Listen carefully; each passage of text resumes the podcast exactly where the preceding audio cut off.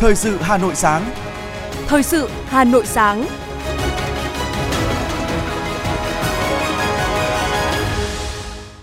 Phương Nga cùng Thu Minh xin được đồng hành cùng quý thính giả trong 30 phút của chương trình Thời sự sáng ngày hôm nay, thứ tư ngày 20 tháng 7 năm 2022. Chương trình có những nội dung chính sau.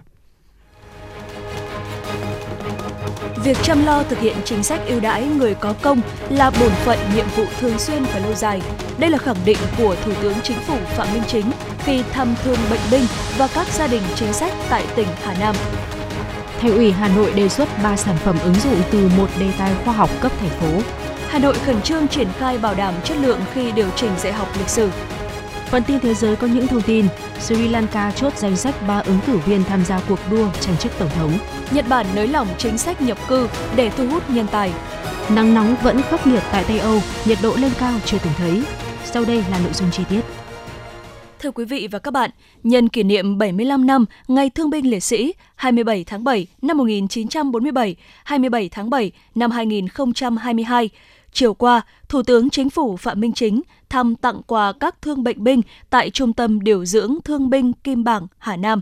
thăm tặng quà các gia đình chính sách có công với cách mạng tại tỉnh Hà Nam, Thay mặt lãnh đạo Đảng, Nhà nước và với tình cảm cá nhân, Thủ tướng Chính phủ Phạm Minh Chính gửi tới các thương binh, bệnh binh, người có công với cách mạng trên cả nước và các thương binh, bệnh binh đang điều dưỡng tại Trung tâm Điều dưỡng Thương binh Kim Bảng lời thăm hỏi ân cần và những tình cảm trân trọng nhất, gửi tới toàn thể cán bộ viên chức người lao động trung tâm lời chào thân ái và những tình cảm thân thiết. Thủ tướng Phạm Minh Chính khẳng định Đảng, Nhà nước và nhân dân ta đời đời vinh danh, tri ân công ơn sự hy sinh của các anh hùng liệt sĩ, thương binh, bệnh binh, quan tâm chăm sóc, nâng cao đời sống vật chất và tinh thần của thương binh, bệnh binh, gia đình liệt sĩ và người có công với cách mạng là chủ trương quan điểm nhất quán của Đảng, Nhà nước ta, là đạo lý truyền thống uống nước nhớ nguồn của dân tộc ta. Như bác Hồ kính yêu từng căn dặn, Đối với những người đã dũng cảm hy sinh một phần xương máu của mình, Đảng, Chính phủ và đồng bào phải tìm mọi cách làm cho họ có nơi ăn, trốn ở yên ổn, đồng thời phải mở những lớp dạy nghề thích hợp với mỗi người để họ có thể dần dần tự lực cánh sinh. Thủ tướng đề nghị Bộ Lao động Thương binh và Xã hội và các cơ quan liên quan thực hiện nghiêm chỉ thị số 14 CTTU ngày 19 tháng 7 năm 2017 về tiếp tục tăng cường sự lãnh đạo của Đảng đối với công tác người có công với cách mạng, Nghị định số 75 2021 NDCP ngày 24 tháng 7 năm 2021 của Chính phủ về quy định mức hưởng trợ cấp, phụ cấp và các chế độ ưu đãi người có công với cách mạng. Thủ tướng cũng đề nghị tiếp tục ra soát toàn diện các chính sách liên quan đến người có công, gia đình chính sách và đề xuất giải pháp tháo gỡ vướng mắc kịp thời, hiệu quả, phù hợp tình hình thực tiễn, đẩy mạnh các phong trào đền ơn đáp nghĩa, uống nước nhớ nguồn, toàn dân chăm sóc các gia đình thương binh liệt sĩ và người có công với cách mạng. Qua đó huy động nhiều hơn nữa nguồn lực xã hội, chung tay cùng nhà nước chăm lo tốt hơn đời sống vật chất tinh thần người có công người đứng đầu chính phủ yêu cầu các bộ cơ quan liên quan nghiên cứu tiếp tục đầu tư cơ sở vật chất, trang thiết bị cho các trung tâm nuôi dưỡng người có công, có chế độ chính sách phù hợp đối với đội ngũ cán bộ, viên chức người lao động, quan tâm giải quyết kịp thời hiệu quả những khó khăn vướng mắc của các trung tâm điều dưỡng thương binh trên cả nước nói chung và trung tâm điều dưỡng thương binh Kim Bảng nói riêng. Chiều cùng ngày, Thủ tướng Phạm Minh Chính đã tới thăm động viên bà mẹ Việt Nam anh hùng Lại Thị Tý ở số nhà 99 đường Châu Cầu, tổ 5 phường Minh Khai, thành phố Phủ Lý và gia đình liệt sĩ Lê Văn Dũng ở số nhà 29 đường Quy Lưu, tổ 2, phường Minh Khai, thành phố Phủ Lý, tỉnh Hà Nam. Cũng trong chuyến công tác, Thủ tướng Chính phủ Phạm Minh Chính trao tặng sổ tiết kiệm, mỗi sổ tiết kiệm trị giá 10 triệu đồng cho đại diện 30 gia đình chính sách tỉnh Hà Nam.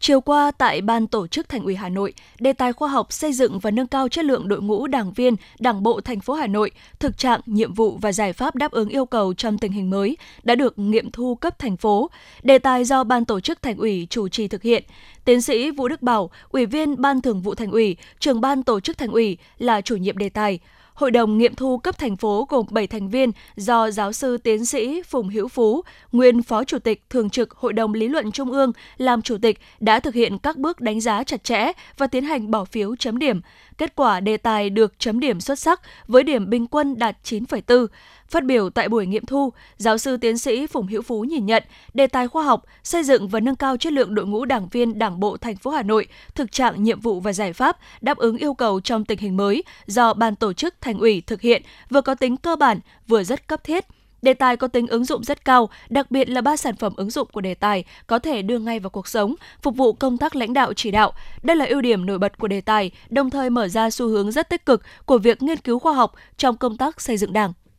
Ủy ban nhân dân thành phố Hà Nội đã ban hành văn bản số 2289 về việc thực hiện nghị quyết số 57 ngày 21 tháng 4 năm 2022 của chính phủ về các nhiệm vụ giải pháp hoàn thiện thể chế liên kết vùng kinh tế xã hội.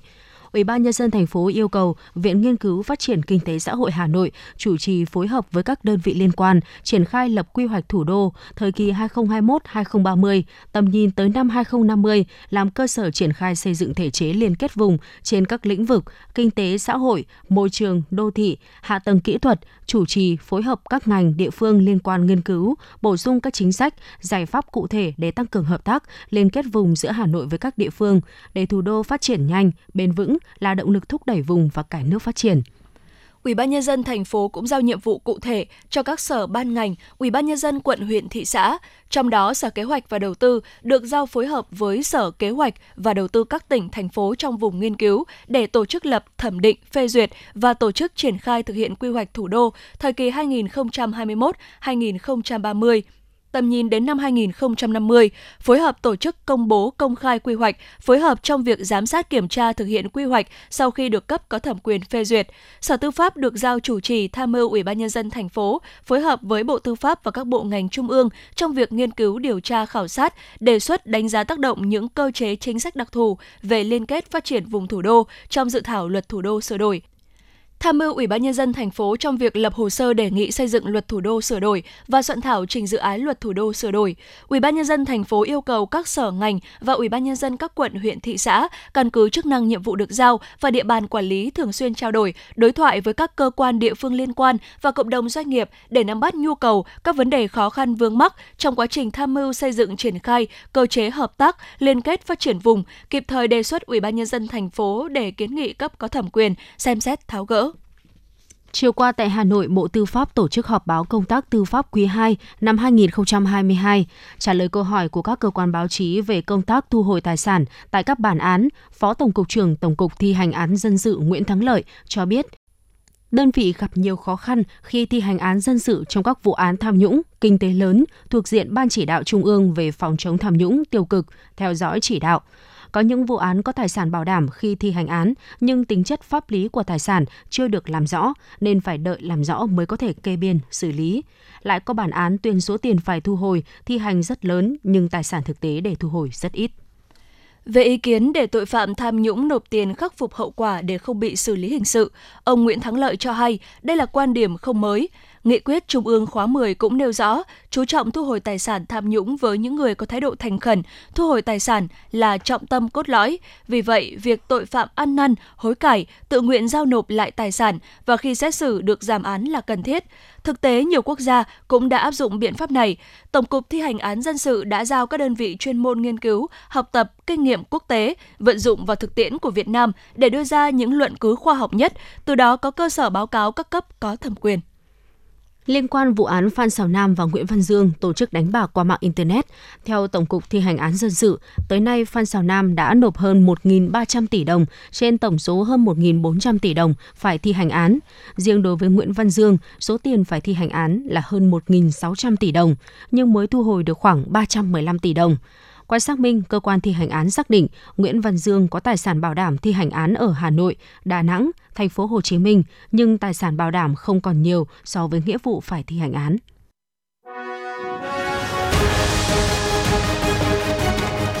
Thời sự Hà Nội, nhanh, chính xác, tương tác cao. Thời sự Hà Nội, nhanh, chính xác, tương tác cao.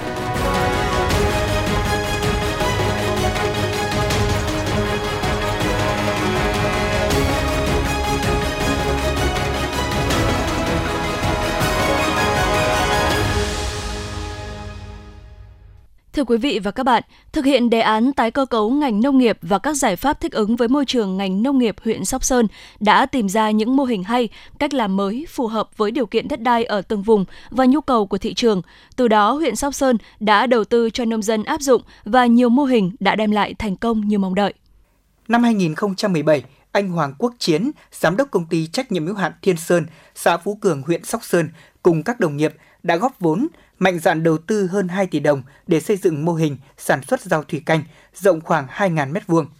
Lựa chọn này được xem là khá mạo hiểm do trên địa bàn thực tế chưa có nhiều mô hình rau thủy canh được thực hiện thành công. Anh Chiến đã đi khắp nơi để học hỏi kỹ thuật trồng rau thủy canh, đặc biệt là tiếp thu mô hình từ Israel. Các giống cây được lựa chọn rất đa dạng như là cải ngọt, cải ngồng, cải chip, súp lơ. Tùy theo mỗi loại cây mà thời gian thu hoạch sẽ dao động từ 35 đến 70 ngày. Sau khi thu hoạch, rau sẽ được chuyển đến nhà xưởng để sơ chế theo quy trình khép kín, bảo đảm an toàn vệ sinh. Với việc được chăm bón bằng các chất dinh dưỡng hữu cơ, không phải xử lý hóa chất và sử dụng thuốc bảo vệ thực vật, nên sản phẩm rau được trồng theo phương pháp này bảo đảm an toàn cho người tiêu dùng. Thậm chí, rau có thể ăn ngay tại vườn. Anh Hoàng Quốc Chiến, giám đốc công ty trách nhiệm hữu hạn Thiên Sơn, huyện Sóc Sơn cho biết của mình nên là nó không dính níu đến đất thì nó không có sâu bệnh mình không phải phòng ngừa thì nó rau cây rau rất là sạch. Lương thị trường tiêu thụ thì mình đã ký kết rồi. Mô hình này thì mình áp dụng được 5 năm rồi. So với rau truyền thống thì cái rau này thì nó chắc chắn là bốn mùa là lúc nào nó cũng sạch. Mưa bão thì cũng không mà ảnh hưởng gì đến rau cả. Nó thì hơn như về mọi mặt ấy. những ai mà đã ăn thử rồi thì rất là thích luôn. Là những người là chưa ăn thì chắc nói người ta lại cũng không thích lắm Hiện nay các sản phẩm rau thủy canh của công ty đều đạt tiêu chuẩn Việt gáp và được liên kết tiêu thụ với bếp ăn của cảng hàng không quốc tế Nội Bài. Mỗi tháng công ty cung cấp ra thị trường khoảng 30 tấn rau, đem lại doanh thu khoảng 1 tỷ đồng. Do lượng sản phẩm chưa đủ để đáp ứng nhu cầu của thị trường nên công ty trách nhiệm hữu hạn Thiên Sơn dự kiến sẽ mở rộng quy mô sản xuất, liên kết với các chuỗi siêu thị trong nước và tiến tới xuất khẩu. Bên cạnh hoạt động sản xuất của công ty, anh Chiến còn tích cực chia sẻ kinh nghiệm, lan tỏa mô hình trồng rau thủy canh đến với bà con nông dân, góp phần cải thiện đời sống cho người dân địa phương. Ông Nguyễn Văn Năm, Bí thư Đảng ủy xã Phú Cường đánh giá, mô hình trồng rau thủy canh của công ty trách nhiệm hữu hạn Thiên Sơn đã mang lại nhiều lợi ích về kinh tế xã hội trên địa bàn. Đối với những mô hình sản xuất nông nghiệp ứng dụng công nghệ cao có tính lan tỏa, xã sẽ chú trọng triển khai chương trình hỗ trợ phát triển. Ông Năm cho biết thêm. Đối với Phú Cường thì nông nghiệp cũng là một một trong những thế mạnh của Phú Cường, nhưng chúng tôi xác định nông nghiệp à, tập trung phát triển nông nghiệp theo cái mô hình phát triển nông nghiệp sinh thái công nghệ cao. Những cái mô hình mà rau hữu cơ là đây cũng được ờ, đảng bộ rất là quan tâm công tác lãnh đạo chỉ đạo điều hành cũng như tạo điều kiện để cho doanh nghiệp mà ờ, thực hiện cái mô hình này. Thì qua cái, cái khảo sát đánh giá chất lượng hiệu quả thì chúng tôi xác định qua gần 2 năm thực hiện cái mô hình này thì cái hiệu quả kinh tế rất cao và phù hợp với cái xu thế phát triển theo Phó trưởng phòng Kinh tế huyện Sóc Sơn Nguyễn Ngọc Tân cho biết, hiện nay trên địa bàn huyện đã hình thành 32 vùng sản xuất và hoàn thành quy hoạch vùng sản xuất nông nghiệp chuyên canh tập trung. Vùng trồng rau hữu cơ, rau an toàn, Việt Gáp, rau công nghệ cao với quy mô từ 2 hecta trở lên. Những mô hình này tập trung tại các xã đó là Thanh Xuân, Minh Phú, Phú Cường. Vùng trồng cây ăn quả với quy mô từ 5 hecta trở lên tại các xã như là Phú Cường, Phú Minh, Đông Xuân, Quang Tiến. Vùng trồng cây dược liệu thảo dược với quy mô từ 2 hecta trở lên tại các xã Bắc Sơn, Hiền Ninh, Minh Trí, Nam Sơn, Xuân Giang. Các mô hình này đều cho giá trị từ 330 triệu đồng đến 1,2 tỷ đồng trên 1 hecta một năm, góp phần quan trọng nâng cao thu nhập cho người nông dân. Trong giai đoạn 2021-2025, huyện Sóc Sơn tiếp tục chuyển đổi khoảng 1.615 hecta đất trồng lúa sang canh tác rau màu, hoa, cây cảnh, cây dược liệu và nuôi trồng thủy sản. Ông Nguyễn Ngọc Tân, Phó trưởng phòng kinh tế huyện Sóc Sơn cho biết thêm. Trong thời gian qua thì ờ, cũng ờ, rất nhiều mô hình nông nghiệp, thì trong đó có ờ, nông nghiệp công nghệ cao thì đã phát triển. Thì bước đầu đã đem lại hiệu quả cho việc sản xuất. Thì với các cái mô hình công nghệ cao ấy mang tính là thứ nhất là đầu tư lớn thứ hai là tập trung là các cái tiến bộ khoa học kỹ thuật trong sản xuất và uh, đặc biệt là liên kết sản xuất để có cái đầu ra của sản phẩm. Vì vậy là trong thời gian qua thì cái nông nghiệp công nghệ cao cũng từng bước được phát triển. Những mô hình dù quy mô còn nhỏ nhưng mang lại nhiều lợi ích về kinh tế xã hội. Thời gian tới, huyện Sóc Sơn sẽ tiếp tục triển khai các chương trình hỗ trợ phát triển kinh tế dành cho các tập thể, cá nhân, trong đó sẽ ưu tiên những mô hình ứng dụng công nghệ cao có tính lan tỏa. Chuyển sang những thông tin khác, Đứng trước yêu cầu xóa bỏ chứng từ khấu trừ thuế thu nhập cá nhân giấy của cơ quan quản lý nhà nước, giải pháp hóa đơn điện tử của VNPT, VNPT Invoice được xem là giải pháp gỡ khó toàn diện cho các doanh nghiệp, cá nhân bởi đã tích hợp sẵn chứng từ điện tử.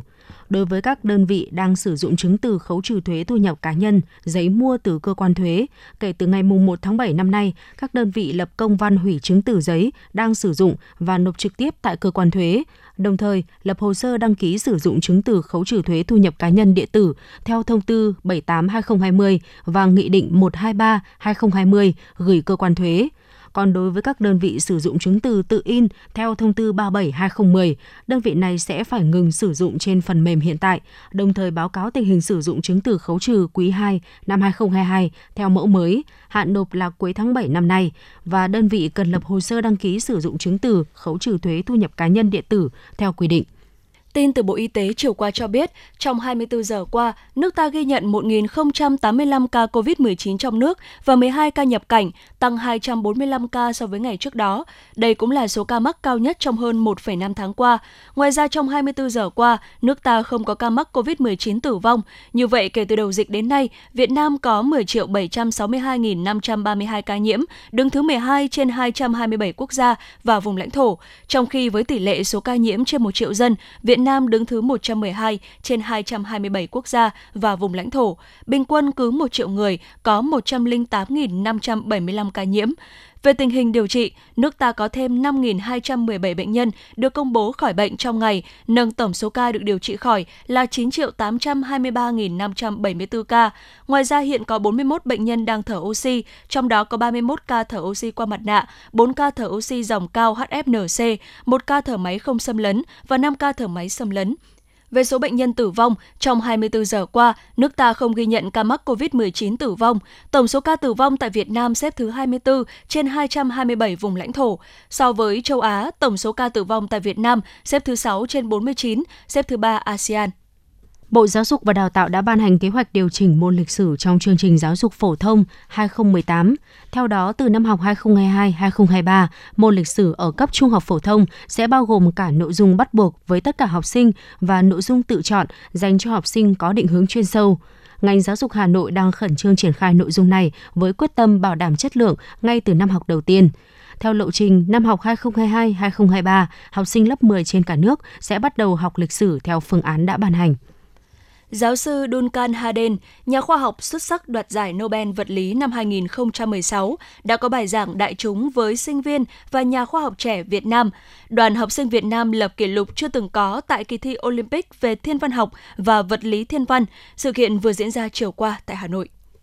Công an thành phố Hà Nội tiếp tục đưa ra cảnh báo, thời gian qua, mặc dù đã có rất nhiều vụ việc giả danh cơ quan công an để lừa đảo chiếm đoạt tài sản, nhưng vẫn còn có người sập bẫy đa phần đó là người ít cập nhật thông tin xã hội, báo chí. Khi xảy ra vụ việc, nạn nhân lo sợ bị mất uy tín nên có trường hợp không trình báo với cơ quan công an, gây khó khăn cho công tác điều tra xử lý. Công an thành phố Hà Nội khuyến cáo người dân cần cảnh giác tuyên truyền đến người thân, bạn bè về các thủ đoạn trên, tránh mắc bẫy của đối tượng xấu. Để làm việc với người dân, cơ quan công an sẽ trực tiếp gửi giấy mời, giấy triệu tập hoặc gửi qua công an địa phương, tuyệt đối không yêu cầu công dân chuyển tiền vào tài khoản ngân hàng. Khi phát hiện các trường hợp có dấu hiệu lừa đảo như trên, nhân dân cần báo ngay cho cơ quan công an nơi gần nhất. Liên quan đến vụ ngạt khí tại công ty trách nhiệm hữu hạn Đê Sang Việt Nam tại Phú Thọ, làm 4 người tử vong, một người bị thương, hôm qua Bộ Lao động Thương binh và Xã hội đã cử đoàn kiểm tra để tìm hiểu nguyên nhân vụ việc mất an toàn lao động đặc biệt nghiêm trọng này. Bộ Lao động Thương binh và Xã hội yêu cầu Sở Lao động Thương binh và Xã hội Phú Thọ cùng Công ty Cổ phần Vệ sinh Môi trường Đô thị Hà Nội và Công ty Trách nhiệm hữu hạn Đê Sang Việt Nam giải quyết kịp thời chế độ tai nạn lao động cho thân nhân người bị nạn, đồng thời phối hợp với các cơ quan có thẩm quyền điều tra làm rõ nguyên nhân vụ tai nạn lao động nêu trên, đề phòng tái diễn và xử lý nghiêm hành vi vi phạm nếu có. Thưa quý vị và các bạn, với đặc thù là quận có nhiều khu tập thể cũ, những ngõ phố nhỏ rất khó để các xe phòng cháy chữa cháy tiếp cận khi có cháy nổ. Quận Thanh Xuân đã triển khai nhiều mô hình hiệu quả nhằm hạn chế cháy nổ lớn xảy ra trên địa bàn. Là phường có địa bàn rộng, mật độ dân cư đông, có nhiều ngõ ngách dài và hẹp, khó khăn cho công tác phòng cháy chữa cháy. Công an phường Khương Trung đã triển khai mô hình xe máy phòng cháy chữa cháy. Phương tiện này được xem là giải pháp chữa cháy hiệu quả ở các ngõ nhỏ, phố nhỏ, Trước đây, đối với các ngõ nhỏ, xe chữa cháy đến các khu vực không thể vào được nữa, lực lượng chữa cháy phải dùng xe kéo để kéo máy bơm và bình chữa cháy vào. Ông Trần Xuân Duy, Phó Chủ tịch Ủy ban dân phường Khương Trung, quận Thanh Xuân chia sẻ. Mô hình này rất hiệu quả. Bởi vì trước đây là đã có những cái đám cháy mà lực lượng phòng cháy chữa cháy của quận có cũng có cái xe máy này tham gia dập rồi và quận cũng đã triển khai tức là, là tập huấn cái mô hình này ở ở phường. Tới đây là tôi trên cơ sở cái mô hình này sẽ tổ chức diễn tập ở các khu cư. Đấy, để người dân thấy được là cái mô hình này hay này. Hai nữa là có số điện thoại cho cái cái này. Nhưng mà tới đây chúng tôi sẽ phải nhân rộng mô hình và cái tuyên truyền nó sẽ sâu phải sâu rộng hơn nữa cũng như ở Khương Trung, nhiều phường trên địa bàn quận Thanh Xuân cũng đã áp dụng mô hình xe phòng cháy chữa cháy, bước đầu mang lại hiệu quả. Với phương tiện này thì có thể tiếp cận ngay đến các đám cháy và không vất vả như trước. Xe máy chữa cháy có thể đi được tất cả các đường tắt, ngõ tắt đến hiện trường nhanh hơn. Trên xe được trang bị đủ máy bơm, bình chữa cháy và thiết bị phá rỡ, đồng thời trang bị thêm mặt nạ phòng độc cho người dân nếu bị mắc kẹt trong nhà. Việc triển khai xe máy chữa cháy hiệu quả khi tham gia công tác chữa cháy ban đầu tại những khu vực là ngõ nhỏ. Ông Chu Xuân Sơn, Chủ tịch Ủy ban dân phường Thanh Xuân Nam, quận Thanh Xuân cho biết. Hiện nay thì phường Thanh Xuân Nam thì cũng có được ờ, trang bị ờ, mô hình ờ, xe máy chữa cháy để đi vào các cái ngõ ngách nhỏ. Bên cạnh đó thì là ủy ban phường cũng đã trang bị thêm các cái dụng cụ về phòng cháy cháy như là à, cây kim cộng lực để trang bị cho các cái đội dân phòng phục vụ cho công tác phòng cháy chữa cháy. Về cơ bản thì ờ, các sự cố cháy trên bàn phường thì đến nay là cũng không có. Thì cũng chỉ có một số trường hợp trục cột điện thì cũng rất là may là có những cái bình chữa cháy đã được trang bị ở các cái khu nhà tập thể đó thì có thể tận dụng và khắc phục được ngay. Ờ, hàng tháng thì đảng đều có đưa vào nghị quyết và ủy ban phường ờ, cũng đã thành lập một cái tổ đi kiểm tra xử lý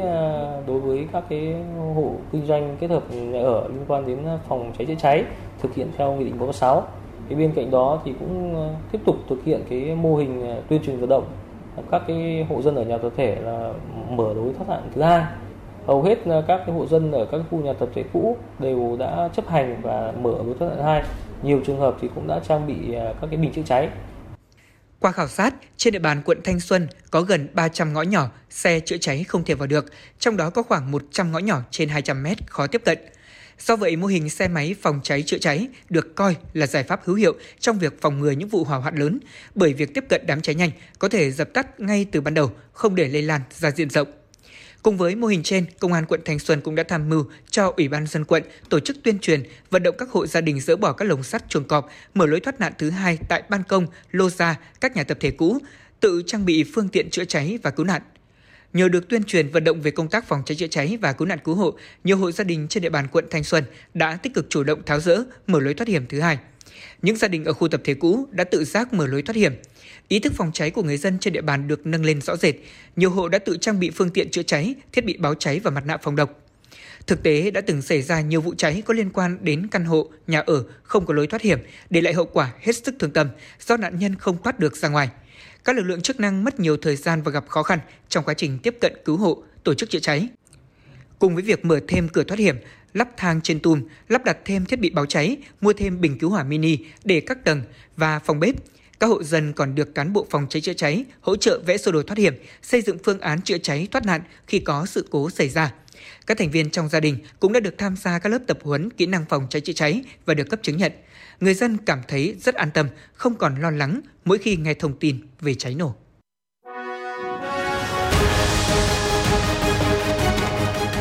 FM90 cập nhật trên mọi cung đường. FM90 cập nhật trên mọi cung đường.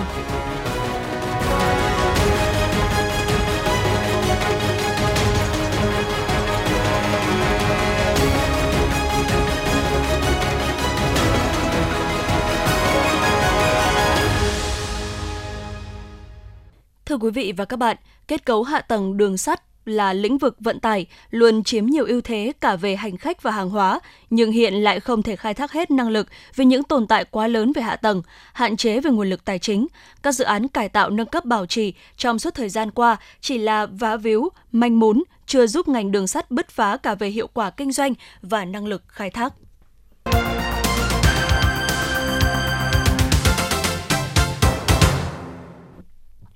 Quý thính giả đang nghe chương trình thời sự của Đài Phát thanh và Truyền hình Hà Nội được phát trực tiếp trên sóng FM tần số 90 MHz. sẽ được chuyển sang phần tin thế giới. lãnh đạo phe đối lập chính của Sri Lanka Sajid Premadasa đã rút khỏi cuộc bầu cử tổng thống tại nước này để ủng hộ một ứng cử viên khác. Ông Premadasa đã thông báo về động thái này trên Twitter vài phút trước khi danh sách đề cử chính thức được công bố vào ngày hôm qua, ngày 19 tháng 7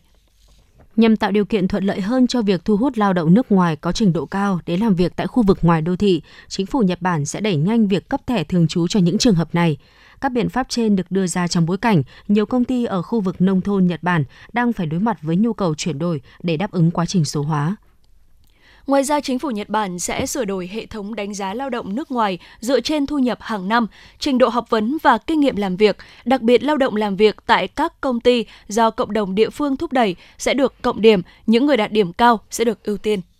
Liên minh châu Âu EU và Azerbaijan hôm qua đã ký thỏa thuận tăng gấp đôi lượng khí đốt nhập khẩu từ Azerbaijan vào châu Âu. Thỏa thuận được ký trong khuôn khổ chuyến thăm của Chủ tịch Ủy ban châu Âu tới Baku mang tên Quan hệ đối tác chiến lược trong lĩnh vực năng lượng – hai bên nhất trí mở rộng hành lang khí đốt phía Nam chạy qua Azerbaijan, Georgia, Thổ Nhĩ Kỳ và Hy Lạp nhằm nâng công suất lên 20 tỷ mét khối một năm trong vài năm tới.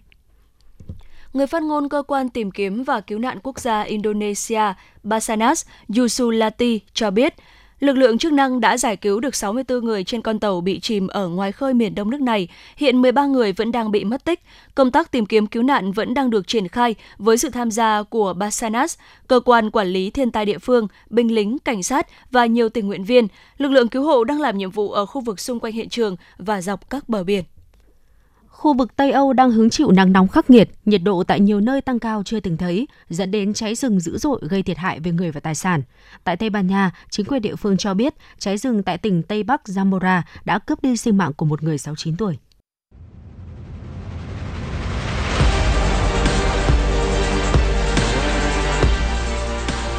Bản tin thể thao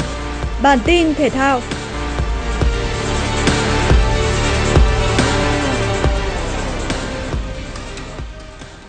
Sau thời hạn nộp hồ sơ xin đăng cai kết thúc, AFC đã tiết lộ 4 quốc gia gồm Australia, Qatar, Hàn Quốc và Indonesia nộp đơn để tổ chức Asian Cup 2023. Trước đó, quyền đăng cai giải đấu quy tụ 24 quốc gia này thuộc về Trung Quốc, nhưng quốc gia này đã xin rút lui do dịch COVID-19.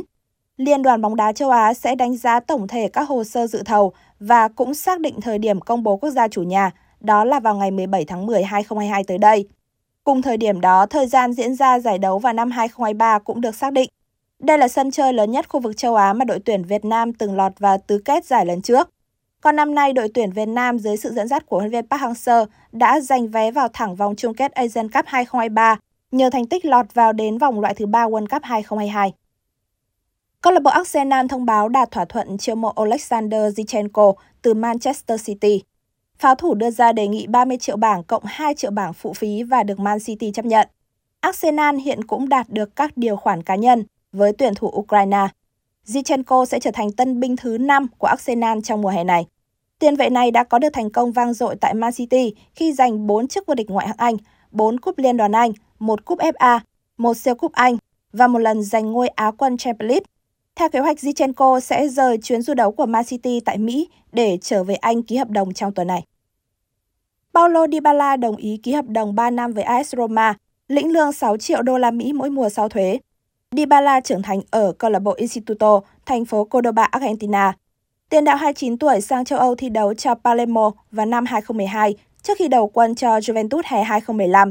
Sau 7 mùa ở Turin, Dybala ghi 115 bàn qua 293 trận nhưng không đạt được thỏa thuận gia hạn với Juventus và rời đi theo diện cầu thủ tự do. AS Roma sẽ là câu lạc bộ thứ tư trong sự nghiệp của Dybala.